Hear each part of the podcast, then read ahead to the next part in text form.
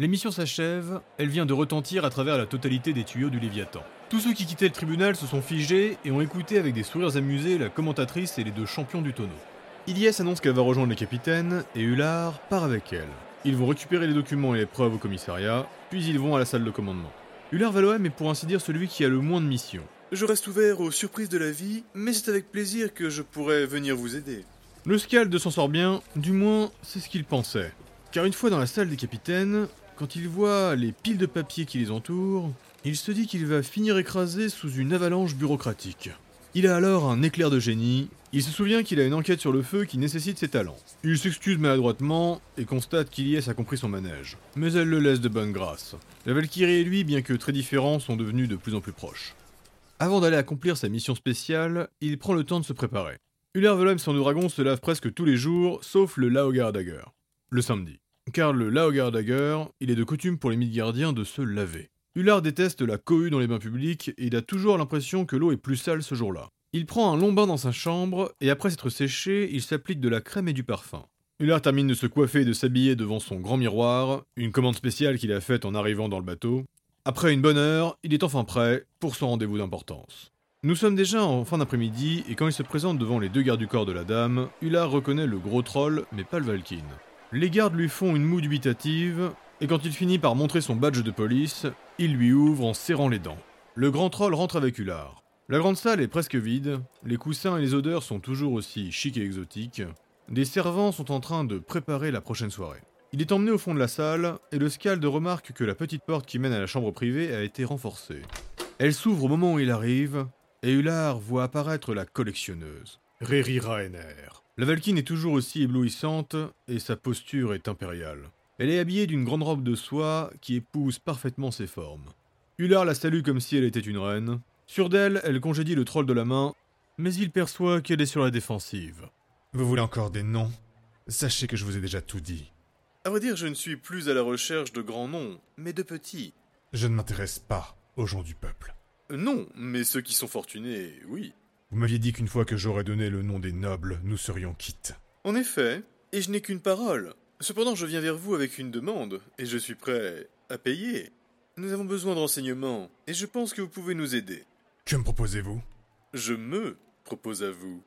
La collectionneuse lève un sourcil. Hullard s'explique. Toute la nuit, je suis à vous, mon corps et ma voix. Je vais enchanter vos invités, et vous enchantez vous. Le beau blond imberbe est d'une beauté androgyne. Il a cependant des traits carrés, et son corps est fin et musclé. Sa carrure et son charisme ont fait chavirer un nombre de cœurs incalculable. Et la collectionneuse en fait partie. Elle se lèche les babines. Toute la nuit. Je vais vous épargner la soirée, la nuit et la matinée qui vont suivre, mais au matin de Source Dagger, du jeudi, Hullard aura beaucoup chanté, beaucoup dansé et beaucoup... Euh... Il est au lit avec la collectionneuse, ils sont nus et encore en sueur, il parle la tête sur l'oreiller, et Hullard a un petit calepin où il note les noms et les informations. Et vous me dites que sa richesse semble récente. Oui, je ne l'avais jamais vu avant d'embarquer. Et même mes amis de Sveland et de Mularn ne le connaissent pas. Le sang dragon a donné tout ce qu'il avait et la collectionneuse a apprécié. Il lui a même fait grâce de lui laisser encore un peu de sa semence pour délier sa langue. Cette phrase était très gênante. Cependant, malgré tout ça, Hullard arrive à ressentir qu'elle ne lui dit pas tout. Mais s'il veut plus, il faudra utiliser la magie, ce qui n'est clairement pas une bonne idée. Et puis, il a déjà des renseignements intéressants, notamment deux pistes quant à la réplique de la lance de l'Okao. Il se rhabille et s'en va. Il vient de passer une nuit entière dans le stupre et la luxure, il a joué de tous ses talents et alors qu'il s'apprête à quitter la salle, il entend une rumeur. Des servants parlent de l'exécution du second, et Hullard ne fait qu'un bond. Il se précipite dans les couloirs, il saute par-dessus deux nains qui sortaient d'un bar, il esquive une trollesse qui promenait un gros chien, et il s'élance magiquement dans une course portée par le vent. Sa vitesse est incroyable, et c'est presque sans effort. L'un de ses maîtres, le père de Yaka, était reconnu pour sa vitesse. Hullard a donc appris avec l'un des meilleurs. Malgré sa fine armure et ses deux boucliers qu'il a toujours sur lui, Hullard Valoem est extrêmement habile. Et en un rien de temps, il arrive au niveau de la mer, à la poupe du bateau. Et il y retrouve Ilyes, qui est déjà entouré par un regroupement de gardes et de dignitaires. En tant que Scald, il doit être là pour rapporter les informations en lien avec les faits importants, mais aussi tout ce qui concerne sa guilde et son groupe. Cependant, en tant qu'individu, il veut être présent pour Ilyes. Elle ne doit pas se sentir seule en charge de la décision qu'ils ont prise tous ensemble. Pour une fois, il se retiendra de parler et il ne fera qu'observer. Le second Atsutoshi Haru s'en va exilé. C'était la meilleure sentence qu'il pouvait espérer, et Ular se laisse à penser qu'ils vont un jour le recroiser. Après tout, il a de bonnes chances de survie vu la puissance de sa magie, et comme le groupe doit aller sur le front d'Albion une fois de retour de l'Atlantide, il y sera sûrement, sauf si la cour martiale le fait décapiter avant. Après son acte de présence derrière Ilyes, Ular remarque qu'il est en retard et il accourt encore dans les couloirs. Il monte les marches 4 par 4 et termine sur le pont supérieur. Il a rendez-vous en extérieur. Il fait beau mais pas trop chaud, et il y a beaucoup de monde dehors qui profite de l'air marin. Il voit que ses élèves sont déjà en train de s'exercer et qu'il y a un public conséquent qui les écoute bouche bée. Le nain ralour à la guitare, Yaka à la batterie, enfin avec ses bottes. Le petit kobold fait des claquettes sur une plaque en métal segmentée que Shinsu lui a fabriquée. Et enfin la petite Jean, la jeune Frostalf fait jouer sa voix et ses illusions. Hullard les laisse terminer, puis il s'approche pour leur parler. Il aime énormément son rôle de maître. Il aime être écouté, mais aussi partagé. Et il est littéralement tombé amoureux de ses étudiants. Chacun d'eux est unique, et il commence à les connaître par cœur. D'ailleurs, Ralour, je t'ai trouvé très sombre. Ton jeu manquait de feu. Vous lisez en moi comme une partition, maître. Euh, j'ai. J'ai le blues. Le quoi? Je sais pas, j'essaie de trouver un terme pour exprimer mon mal-être. Et le blues, euh, ça me paraît bien. Hullard réfléchit un instant. Mais il est vrai que c'est bien trouvé. Mais tu sais, le blues pourrait t'aider. Euh, Parfois, le mal-être permet la création. Euh, Yaka, aurais-tu le blues toi aussi? Je t'ai senti moins déterminé quand tu jouais avec tes pieds. Je pense pas que j'ai le blues, maître. Je crois que je suis. Amoureux. Oh Alors ça, c'est encore mieux. Et d'ailleurs, ça me donne une idée. Jean, remettons les garçons au diapason. La comptine de la fontaine divine. On commence en duo avec Jean et vous reprenez avec nous. Et un, deux, et un, deux, trois. La manche chantant langoureusement, il se répand et puis se tend. Il va faire chanter ses élèves devant un public de plus en plus nombreux, mais à la fin de son cours, il va les prendre à part et leur donner quelques retours avisés. Bon, le final était bien mieux. Mais je vais vous donner un devoir à chacun. Je vous laisse jusqu'à la fin de la semaine, et on se retrouve ici même, à l'aube de Manadager. Le lundi, Il faudra que chacun de vous ait fait chavirer un cœur.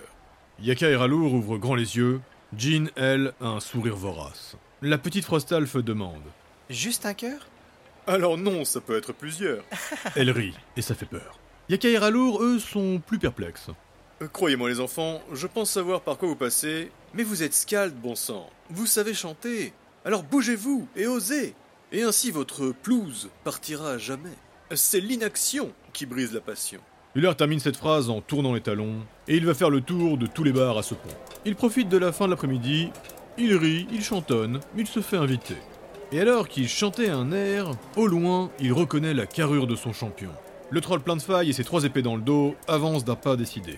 Hullard se lève, il quitte le groupe de riches Midgardiens qui l'écoutaient. Raylork était en train de descendre, mais il le rattrape en courant. Oh mon champion, où vas-tu? Salut, Hullard. Eh bien, je vais à la réunion au commissariat. Le Scald avait complètement oublié. Raylork allait le remarquer, mais Hullard enchaîne sans s'arrêter. J'ai découvert deux pistes intéressantes quant à la réplique de l'arme de Lokao. Je pense que ces types pourront t'aider. Hullard lui tend les bouts de papier. Oh, merci, Hullard. Tu assures. Oh, je ne fais que mon travail. Mais je viens de rencontrer un marchand très intéressant. Je le soupçonne même d'être membre d'une guilde noire. C'est-à-dire? Le gars connaît Odini. C'est un super alchimiste qui fait des peintures et du vernis. Et donc? Il m'a expliqué qu'il pouvait tout colorer et il peut donner à une arme n'importe quel aspect. Bref, en gros, il me dit qu'il a jamais eu de commande pour une lance en or, mais je me dis que je l'ai pas assez interrogé. Intéressant. Hullard et Raylork vont retrouver Ilyes dans la salle des officiers du commissariat. Ils vont faire le point tous les trois, puis Ross va arriver avec les drogues et les trolls prisonniers. Hullard va se proposer de les interroger, mais le fameux colis va arriver. Quand Hullard Valoem va lire en draconique Pour notre fils et mon époux, le sang-dragon va partir sans tarder et sans expliquer la raison. Il porte le colis avec difficulté, il est lourd et somptueusement emballé.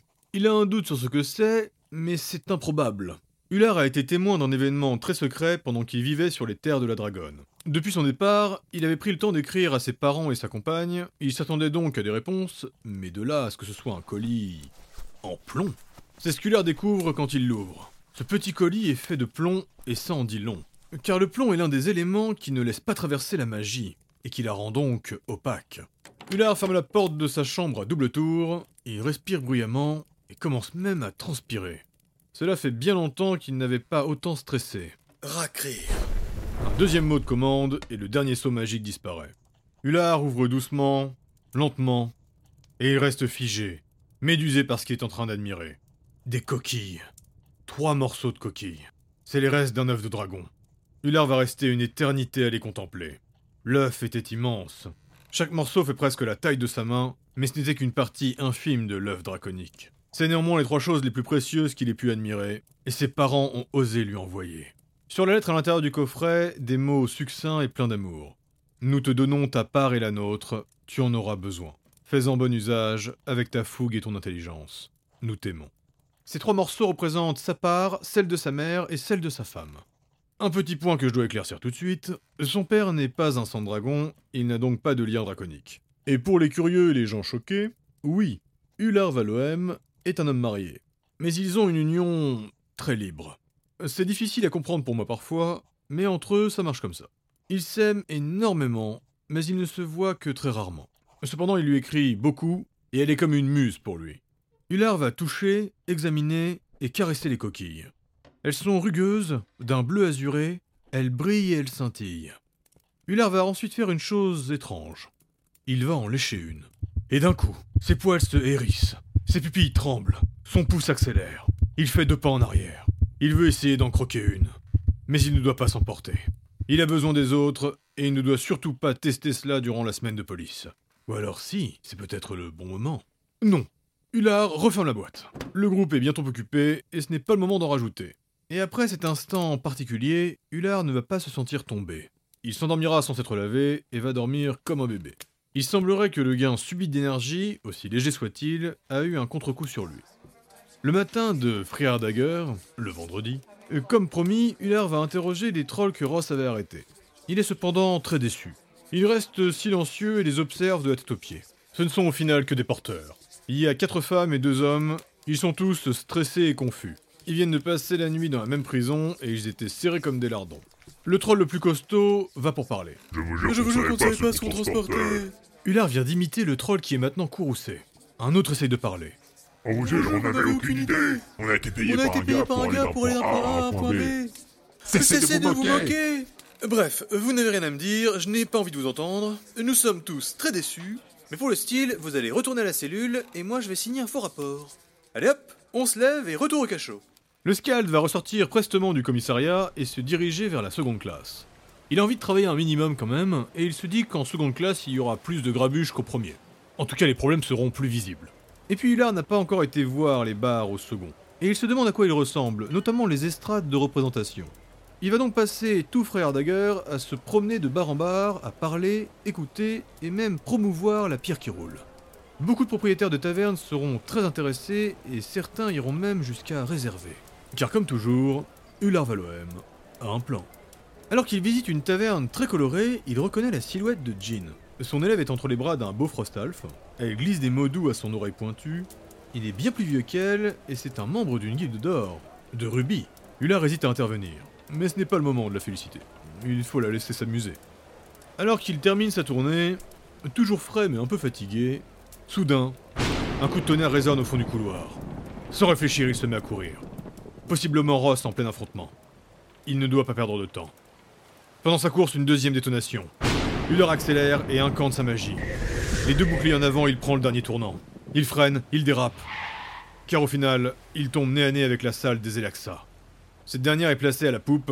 La salle est ouverte vers l'extérieur, ce qui permet aux mages d'utiliser leur magie destructrice sans danger pour s'entraîner et se soulager.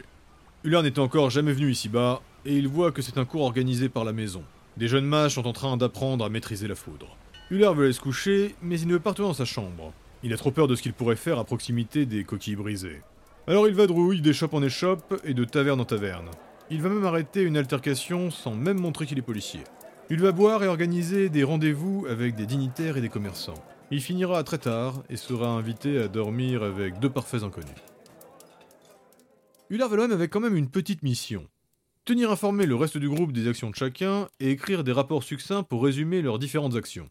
Il se lève et il quitte la chambre de la naine et du Frostalf avec qui il avait dormi. Nous sommes très tôt le matin de Laogar Dagger et il se dirige au commissariat. Il savait très bien que Shen Yung allait faire tout son travail, mais il veut quand même remplir son rôle de héros. J'entends par là qu'il va servir de relais pour partager les informations avec les membres du groupe. Au final, il voit régulièrement Raylork et Elias, donc il recopie des rapports pour Ross et Shinsu. Hullard ne croise jamais Ross, mais le bac à lettres attitré à l'archer est régulièrement vidé par ce dernier. Shinsu cependant ne passe jamais. Le Scald se donne alors la petite mission de tenir informé le guerrier. Il sait cependant qu'il a des chances d'être infiltré, donc il ne faut pas le déranger. Dans un premier temps, il passe voir Sam. Le forgeron de l'expédition est en bonne relation avec le Frostalp. Le viking aux cheveux dégarnis et le cigare à la bouche est en train de montrer quelque chose à sa fille. La petite est émerveillée par le métal incandescent. Navré, messire sans dragon, mais pas de Shinsu à l'horizon. Euh, par contre, euh, Sam regarde le bouclier miroir d'Ular. je pense que votre bouclier a vu de meilleurs jours. Ular regarde les rayures sur le métal réfléchissant. Sam, je n'osais pas vous le demander, mais j'aimerais beaucoup me faire polir le bouclier. Après son instant de polissage, il frappe à la porte de la chambre de Shinsu. Il doute fort de le trouver ici, mais Ular sait qu'il trouvera certainement sa sœur ou Tina. Après quelques secondes, on ouvre la porte maladroitement. C'est la petite sœur de Kala. Ular voit la porte s'ouvrir alors qu'il regardait son bouclier. Il est ébahi par le travail de Sam et son propre reflet. Tina le sort de sa torpeur. C'est Ular? Eh, eh bien oui, c'est moi, ça ne se voit pas. Je ne sais pas si tu sais où est Shinsu, mais je me dis que tu es celle qui a le plus de chances de savoir où il se trouve. Vous voulez le voir? Il ne dort pas dans sa chambre. Sûrement un lieu plus bas, je présume. C'est bien ça. Ular se regarde à nouveau dans le miroir. Son bouclier est tellement poli qu'il brille comme par magie. Messire Valoem? Ah oui, pardon. Je suis magnifique aujourd'hui. Voilà les lettres et les rapports que j'ai recopiés. Je te laisse le tenir informé en toute discrétion dans les lieux que tu sais. Il tend les lettres à la petite qui va mettre un peu de temps à les récupérer. Puis Ular s'en va au commissariat. Et il y retrouve Ilyes et Relorque. En dehors de son propre reflet, Ular est constamment en train de réfléchir à ce qu'il pourrait faire avec les coquilles. Il ne va pas vraiment écouter la réunion, sauf le passage où Relorque parle du chat. Son air lubrique l'intrigue. Quand Ilyes s'en va, Ular insiste. Relorque, j'exige de savoir ce qui s'est passé avec Didi. Je suis Scal de bon sang, je peux tout entendre. Non, Ular, t'es pas prêt. Et je pense que je risque d'avoir de gros problèmes si je te dis ce qui s'est passé. Les yeux d'Ular sont exorbités. Allons prendre un verre. Non plus, mais j'ai ma piste à suivre. Ular est outré. Alors là, je suis sans voix. Ular, je sais que ce qu'on est en train de faire t'importe peu, mais personnellement, j'ai jamais autant aidé les gens. J'écume à nouveau les bars avec toi une fois que j'en ai fini avec cette semaine de police. Relorque se lève et l'abandonne. Ular doit se changer les idées. Ça tombe bien, on l'avait invité à une autre soirée. Et il insiste pour en profiter. Car pour lui, les choses commencent une fois la semaine de police terminée. Ular travaille toujours énormément. Pour le développement de sa voix dans la maison Scald, pour le style de la pierre qui roule, pour le Bristono, et surtout pour son groupe. Mais en effet, il ne s'intéresse pas à gérer les affaires de police. Il préfère rencontrer du monde et préparer la suite. Alors il continue ses rencontres et sa tournée des bars, pour chanter et pour boire. Il va encore dormir chez quelqu'un d'autre, et je vous épargne la journée de Sunundager. Tout le dimanche, il ne fera que s'entraîner, rencontrer des gens, bref, rien d'important. Cependant, alors qu'il s'approchait du commissariat pour finir cette semaine qui avait perdu pour lui tout son sens depuis l'arrestation du second, Réari Ricker, le pisteur attitré du groupe, arrive en courant, et d'un seul coup, tout redevient palpitant. Jinsu est en danger. Il vient de rentrer en force dans une salle et il va être encerclé. Ular se précipite. Il retrouve Ilyes en quatrième vitesse. Malheureusement, ils arriveront après le combat, et ils le retrouveront dans un très sale état. Mais Ular sera là. Comme vous avez pu l'entendre et le comprendre, Ular n'a pas fait grand chose en termes de police. Ular Valoem n'est pas un héros qui veut sauver la veuve et l'orphelin. Il aime l'action, la réflexion et surtout les grandes histoires. Il veut marquer son époque, mais rien d'autre. Ular Valoem sans de dragon a tendance à ne faire que ce qu'il aime. Il sait que la vie est courte et que l'on peut mourir à tout instant. Il l'a lui-même trépassé, mais ça, c'est un secret. Dans ce monde, malgré la magie, très rares sont ceux qui ont pu revenir à la vie. Donc désormais, le Scald Ular Valoem sans de dragon fait ce qui lui plaît. Cependant, pour les auditeurs attentifs, il y a un autre aspect de sa personnalité qui s'est révélé. Sa fidélité. Envers ceux qu'il aime et qu'il veut protéger. Les seules fois où vous l'avez vu courir, c'était pour rejoindre ceux pour qui il était prêt à mourir.